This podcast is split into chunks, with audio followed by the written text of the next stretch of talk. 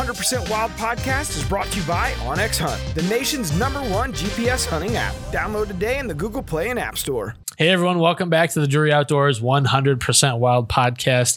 I'm your co-host, Tim Chelsvick, joined by Mr. Matt Drury. Hello, hello. How are you? I'm good. I'm excited because we got part 2 today with Rob Keck. And, you know, I just mentioned off air, I feel like we could go on and on and on with him. The poor guy, he's only got so much time. So we're going to try to squeeze another podcast in real quick with him. Wealth of knowledge, probably needs no introduction, but Tim, why don't you introduce our next guest? Yeah. So we have Mr. Rob Keck from Bass Pro Shops. He is probably the most notable conservationist, accomplished hunter that we've had on. And I have to ask you this, Rob, right out of the gates, you were on TNN back in the 90s, and I wonder, did you ever meet Shotgun Red? Actually, I did. I had Shotgun Red actually come to the NWTF convention. Let me tell you a little bit about TNN and NWTF turkey call breaking into television. You know, I tried, I don't know how many times, to pitch the idea that there's a following out there in the outdoor world for a turkey show. And those guys just, they didn't want to hear it. And I kept badgering them. And finally they said, okay, we will give you a shot. But what they didn't want to do was to do it in first and second quarter, because up until that time, fishing made up the entire programming of TNN and ESPN2 in first and second quarter. There was not a hunting show. And they said, okay, we'll put you in what we call the death slot, Saturday morning at 8:30. If you get any kind of ratings at all, we'll keep you on. What they didn't realize was that hunters didn't have anything else to listen to or to watch on outdoor television. So guess what? After the first year, we went to prime time. And, you know, that was sort of the pioneering of hunting coming into first and second quarter on outdoor television. So I feel like a pioneer, having broken the glass, broken the ice to get all of us, you know, on television year round. And Shotgun Red, oh, he was a lot of fun. He came to our conventions. We had him on stage I don't know how many times.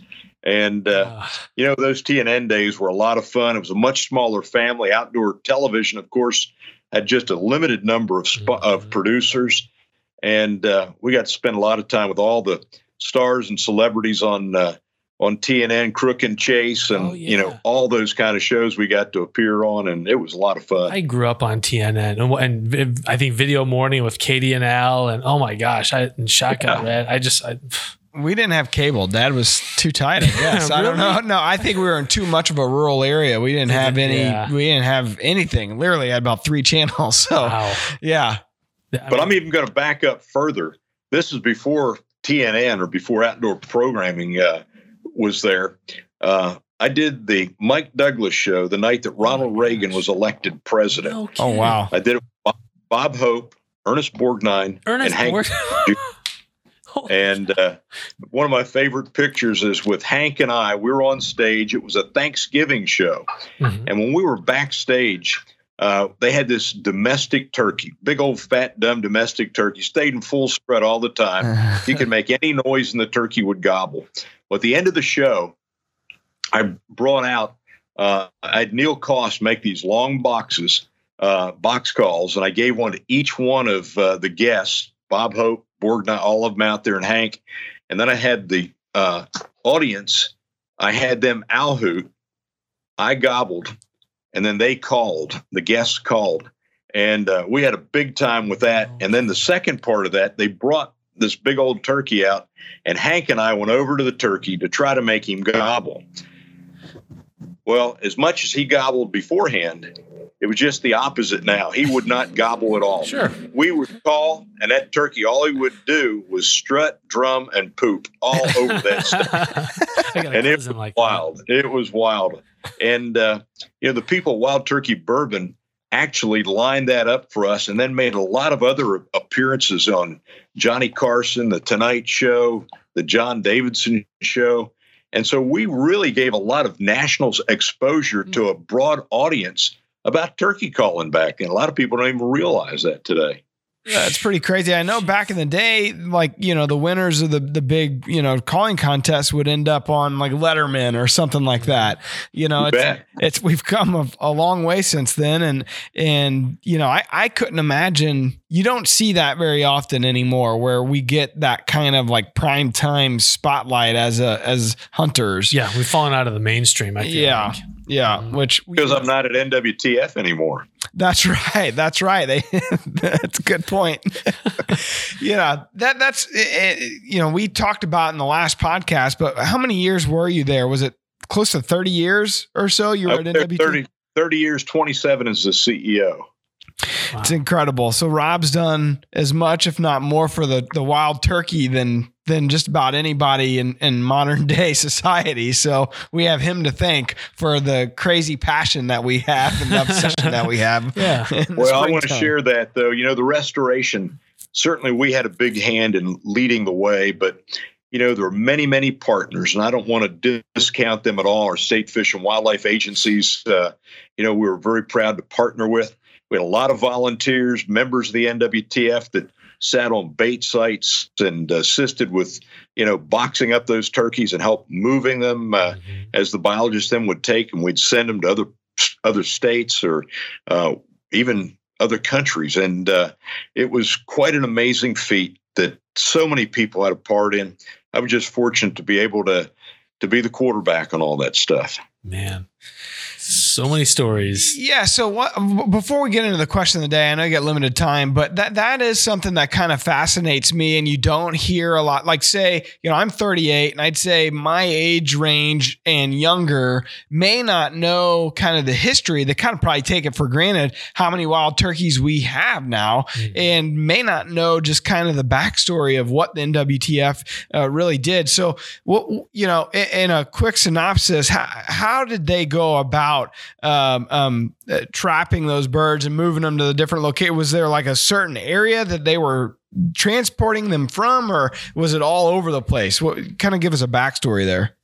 Well, first of all, every state had their own program, and every state was at a different level. You know, when I started the Federation, Missouri had a lot of their restoration done. North Missouri was just beginning to happen. We helped that a lot. Florida was just about completed. And so as Missouri completed their restoration, they were really the seed source for a number of other states that got turkeys. In fact, when you look at the province of Ontario, we had 8 different states that gave turkeys to that. And of course, they have spread all across there. And, you know, turkeys we put in Maine have gone up in Nova Scotia. But, you know, there were all kinds of deals that were made. Sometimes there were trades. You know, state like Ohio would trade somebody for river otters. And in other places, I think Pennsylvania wanted pheasants for trading out turkeys. And, you know, and some of them were just outright gifts. And I hate to use the word broker it, but we did. We were in a position where we knew who had turkeys. We knew who needed turkeys. You know, I started the Federation. There were only 30 states that had spring turkey seasons. And I looked at states like Delaware that had 0 turkeys at all. And we worked with a number of agencies that contributed. New York, for example, Missouri, Pennsylvania. We brought turkeys into there. And once we got them established, then we bought rocket nets. And we had our volunteers from our state chapter that sat on those bait sites and helped capture them, and then moved them to other parts of the state. And a really cool story. As I mentioned, you know, there were no turkeys in Delaware when I started the Federation. When they finally got them established, what was really cool, they came to us, Delaware Game and Fish, and asked us to help them develop their seasons and bag limits, which we did. And we took what we saw were good things that were done in other states and recommended them to the agency. And then they were so thankful for the contributors of other states. They said that their limited draw, the first couple years, they would have 10% of those permits allocated for non-residents. Well, you can imagine the first year nobody was really wanting to go to Delaware turkey hunting, mm-hmm. but I put in and I got drawn. And I was so fortunate in that I got to kill the first turkey of modern times wow. in the state of Delaware, in a place where they'd been gone for over 100 years. So I got to see, you know, a state that went from zero to a huntable population, take the first turkey. And then that evening, I shared that. I took and filleted that thing out. We had fried turkey and we toasted a wild turkey bourbon with all the game and fish guys, our volunteers, and what a memorable success story that was. Just proud to have been part of it. That's awesome. I love these stories. Circle. That is full circle. That's so awesome, man. I love it. Just whisper to the bird, I brought you here. And then fry him up. Unreal. Well, so why don't we get to our question of the day? Yeah, absolutely. The question of the day is brought to you by Bass Pro Shops and Cabela's. Your adventure starts here. Hi, I'm Rocky Moody from Brookville, Ohio. I have a question for opening day here in Ohio. I'm going to be setting close to the roost and wanted to know, should I use decoys? Public land? Thanks. Public land sounds like a question. Well, that's kind of the caveat to it, right? Like, it's a different ballgame. Like I would have said, yes, use a decoy. And then he said it was public land. Rob, what are your thoughts here? Well, first of all, I don't think it makes any difference whether it's public or private land, whether you're using decoys or not. I think when you use them properly, set up properly, fine. It depends how close to the roost this guy really wants to get. I look back in my early days, and I'm sure Mark and Terry the same way before decoys even became popular. We didn't even use them. We allowed the call to bring that turkey to help him glide right into our lap. And so I would ask the question, first of all, do you really need them? I think so many people use decoys as a crutch, and many times you don't need them. Sometimes those turkeys don't even want to see them, as I'm sure you've experienced. Yeah. So don't think that just using decoys is going to ensure your success. I would probably approach it, even though since it is public land, I would probably get in there, within maybe 100 yards of that bird if you can, and then just simply tree call to him, forget the decoys, and you can have them with you, because if you happen to get cut off by a hen, you may want to then reposition and try that turkey or another one, maybe using your decoys. But, think about your positioning more importantly than the decoys themselves. I kind of feel the same way about decoys as I do my tree stand and deer hunting. A lot of times I feel like it's kind of become a comfort blanket or a crutch. And if I hunted less with decoys and focused more on becoming a better caller, I'd become a better turkey hunter, and maybe trying to take a deer on the ground would make me a better deer hunter, as opposed to always having to climb up into a tree. But it's not comfortable. It's not, it takes more time and skill. Well, Rob mentioned something in the previous podcast about the constraints on people's time, right? Mm-hmm. So a lot of times you're wanting the beauty of our industry, and the industry side of hunting is that you've all these cool new products have come out, and they're not just gimmicks. I mean, a lot of them really are helpful tools in being able to be more successful. And so, you got guys like Rob and Mark and Terry and the Cuz Stricklands, the Ray Eyes, that they are accomplished hunters in every way. And they probably don't need that crutch. And then there's guys like you and I that not so much, just on the other end of that spectrum. Right. And we'll take every little doodah that we can get to try to help, get an edge. Yeah. But to your point, I think, and Rob's is, I think if you would commit yourself not to doing that, you might surprise yourself and actually learn a lot more. Sure. I think you will. We've lost a lot of woodsmanship out there, and we've had great innovations in products, and I certainly don't mean to downplay decoys at all. I don't mean to downplay the fact that, some people want to use a pop-up blind. But we've certainly made it a lot easier, and that's not a bad thing. Mm-hmm. But one thing that has happened is that I think that we've lost the encouragement of woodsmanship, of learning how to hunt more than just sitting in that pop-up blind with a decoy at a measured distance in a food plot. That's one that it doesn't take a whole lot of woodsmanship to do. And again, I think there's fun, that it's fun. I love to take kids out that way, first-time hunters.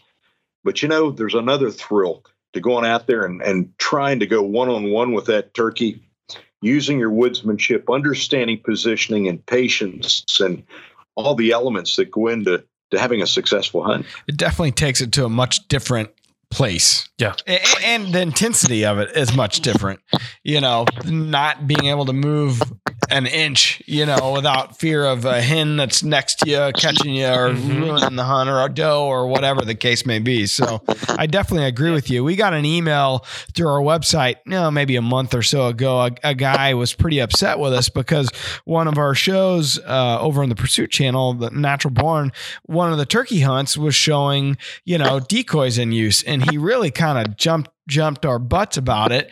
And I always reply, you know, and try to be very respectful and just say, you know, thank you for the email and can't disagree with your comment, but they tend to booger turkeys as much as they tend to help you bring them in. 100%, it's not 100%. And boy, he come back and he just jumped me like, oh, you can't tell me that. They're all, you know, they, you know, you have no woodsmanship. And, you know, at that point I quit replying because I was in a no-win battle. But you're right. Like just because you're using them doesn't mean that they always want to come into them. You know, whether it's using a full strut decoy might scare them off.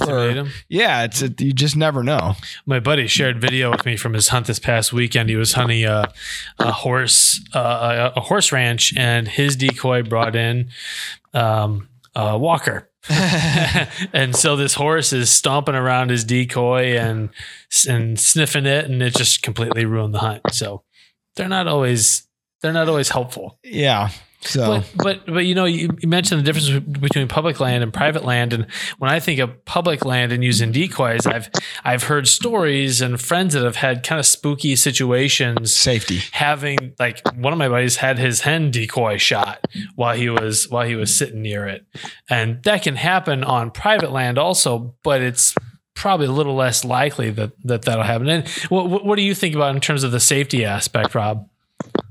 Well, we did a lot of work on that. I'd created the Turkey Hunter Safety Task Force, and believe it or not, more incidents, turkey hunting accidents, occur on private land than they do on public land. Wow. I know it would be surprising to you, but all the statistics show that. And, you know, so many times on private land, two guys hunting together, they would say, you know, certainly we're here by ourselves. And they'd say, this accident, you know, an accident couldn't happen to me. And there are so many incidents actually where a buddy shoots a buddy. And fortunately, we've reduced turkey hunting accidents, or as the hunter ed instructors want to say, incidents, to a much lower level than what they were 30 years ago. So our track record has certainly improved, I think, through education and what have you. But believe it or not, the age group of the people that committed the crime or made the errant shot, their average age was 45 plus and had over 15 years turkey hunting experience. They were not beginning hunters. And there's a whole lot of psychology that goes into this. I could go on. I could do an entire show just on that alone. And I think that, you know, don't feel that just because you're on private land that you're going to be safe. Yeah, it's a good takeaway. It's the same thing in a lot of, like, motorcycle riding, or guys that have been doing it for a long time kind of forget the level of respect and reverence they need to have for the tools at play, and can get a little lazy sometimes. And I could see that being the case. I know one illustration that I'll share with you. You say, okay, how can this happen to an experienced hunter? All right, let's take, for example, you're driving down the interstate. And you look down the interstate and you see along the side of the road, you see what you think is a dead skunk. You know, it's a dead skunk. You've seen dead skunks on this stretch of highway before. You've smelled them. You used to trap up there in the hill and you caught them in your fox sets. And you're getting closer and you can see the white tip in the tail and the little bit of white on its head. And you're saying, man, look at that skunk. You get up there to it and it's a blown out white wall tire. And somebody that's never seen a skunk can't connect the dots like somebody that has. And if you put yourself in this hunting scenario, the more dots you connect, the more convinced you become that what you're looking at is actually a turkey. Mm. And, you know, you're in a play. Let's just say you're in the woods. You're in a scenario. You say, okay, I'm here because I've heard turkeys before. You connect the next dot. You've heard a turkey, so you know that it's there. You connect the next dot. You heard it fly down. You keep connecting dots. And the more dots you connect, the more convinced you become. And so now you are in a situation where, okay, I hear that turkey walking. Sounds just like turkeys you've heard before coming through the leaves. So you connect another dot. And you say, okay, I hear that sound. I know for sure that that's that turkey dragging its wings. You connect another dot. And then you see a flash of red and then white. And you say, yep, right there is the head of that turkey. I'm going to just hold it right on there. And here it is. It's your buddy that was coming in to you, to your call. And he just pulled out a pack of Marlboro cigarettes, and he was pulling one of those cigarettes out by his mouth. And what you were convinced was that turkey's head was actually that pack of cigarettes that guy that your buddy had up there next to his head. And you squeeze the trigger. Sounds impossible to happen. I've read so many reports, and the one I just described to you was a good friend of mine. He was president of the Pennsylvania State chapter of the NWTF, and he was killed doing that very thing. Oh, wow. On private land. Pretty heavy stuff. Yeah, it is. I think you just always got to convince yourself, you know, that you can make a mistake. Mm-hmm. And so you've got to always make sure of what that target is. And don't become confused. Don't connect so many dots that you lose sight of what your target really should be. It's a great point. And that's the kind of story that will end up in the news. Yeah, and continues to create a narrative in people's mind, a false narrative about hunters and hunting. Hunter safety. Right. Yeah. Right. Wow. We've got an amazing track record. We've improved it so much over the years. Mm-hmm. So. Well, we appreciate you sharing the story with us, certainly. Yeah.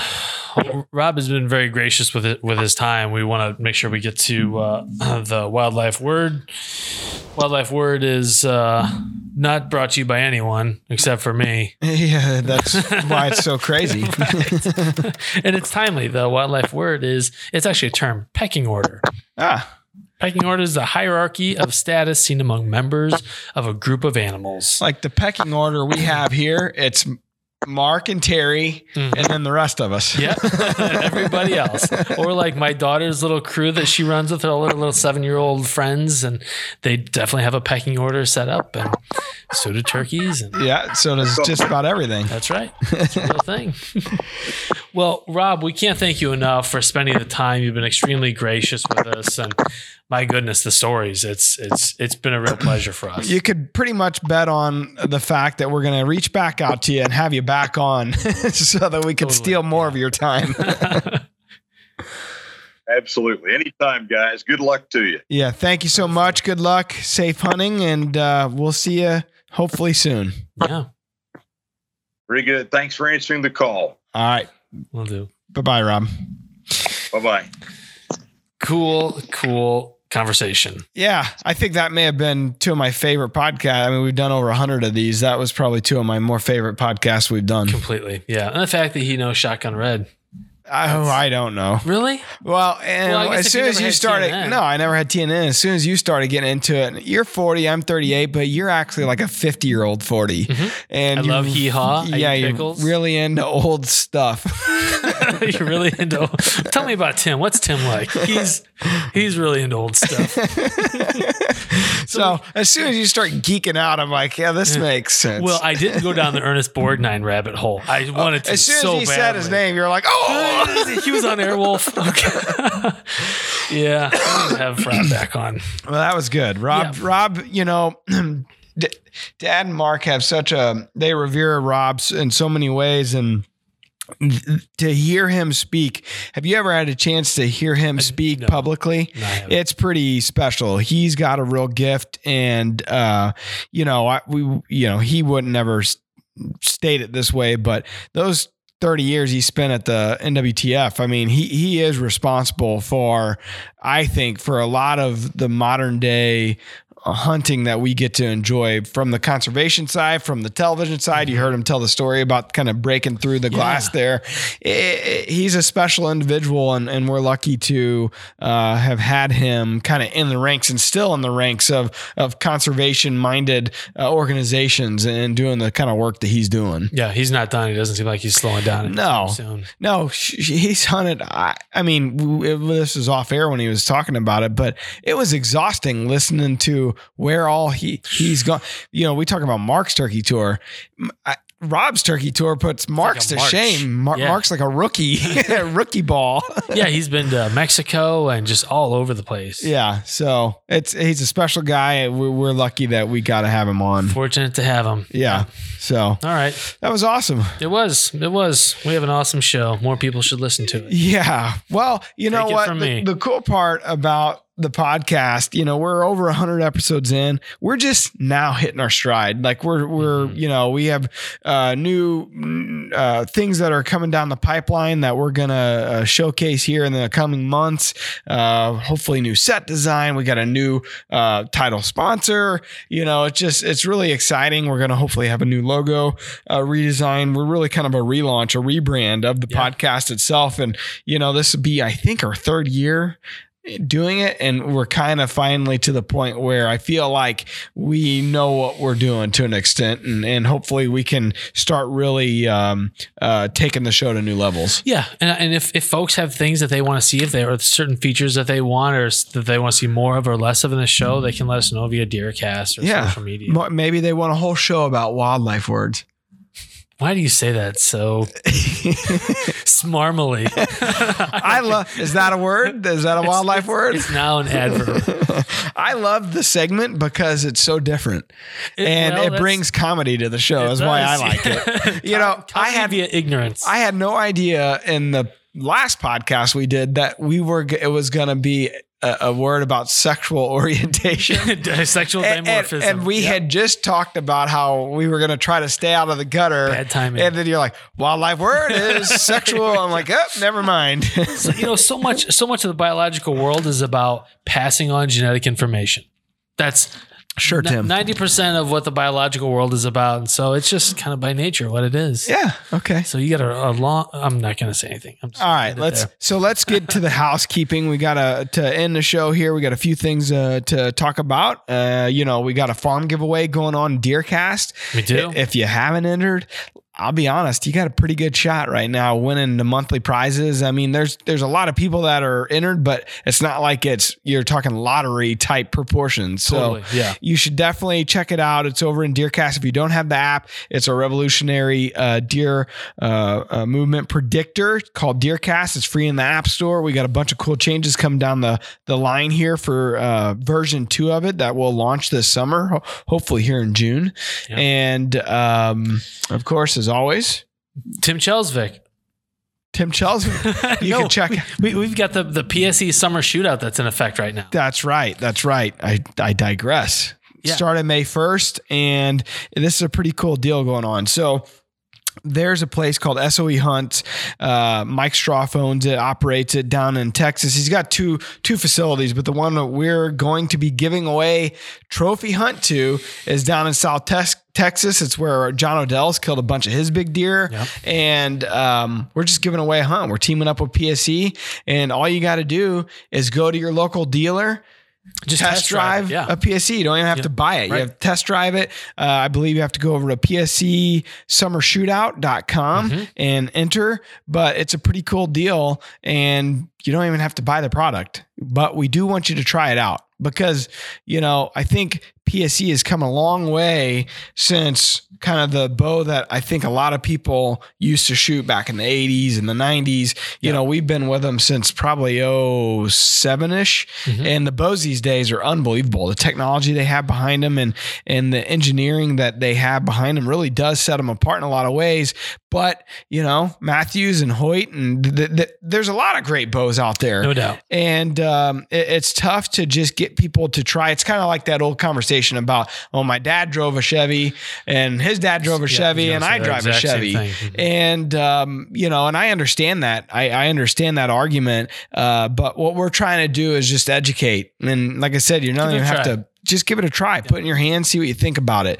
And you have a chance to win a hunt down at SOE Hunts in South Texas this fall. This deal's going from May 1st to June 30th. So you got to enter. Got a couple months to try it out. Get in. And it's good to support your local archery shop. Yeah. Make sure you do that. Absolutely. So just want to kind of get those kind of housekeeping items out there before we depart. Yeah, absolutely. And this month is the Morel Targets giveaway in DeerCast for the 30-year anniversary. So if your backyard shooting range needs an upgrade, they're giving away a full lineup of their targets. So definitely make sure that if you're not already entered, because you just need to enter once and then you're good for all subsequent prizes. Basically, we're giving away, literally think about this. We're giving away all the gear you need through the farm giveaway. Yep. We're giving away a farm. Yep. And then with this PSE Summer Shootout, we're giving away a hunt. So we're going full circle. It's our 30th anniversary this year as Drury Outdoors. And the only additional thing we could do is pull the bow back for you. Yeah. Come on, guys. you just got to really go participate. That's all we need is some participation. It is really cool though, to be able to give away so much stuff. And thanks to our great partners that are willing to get on board and help out. So we appreciate that. We appreciate folks listening, and that's just kind of the heart of what we do. All right, let's wrap it up and put a nail in this coffin. I'll stop talking right now. Shmeow. Right meow. Right meow. All right. Until next time, we appreciate you. Thank you for watching. Peace out.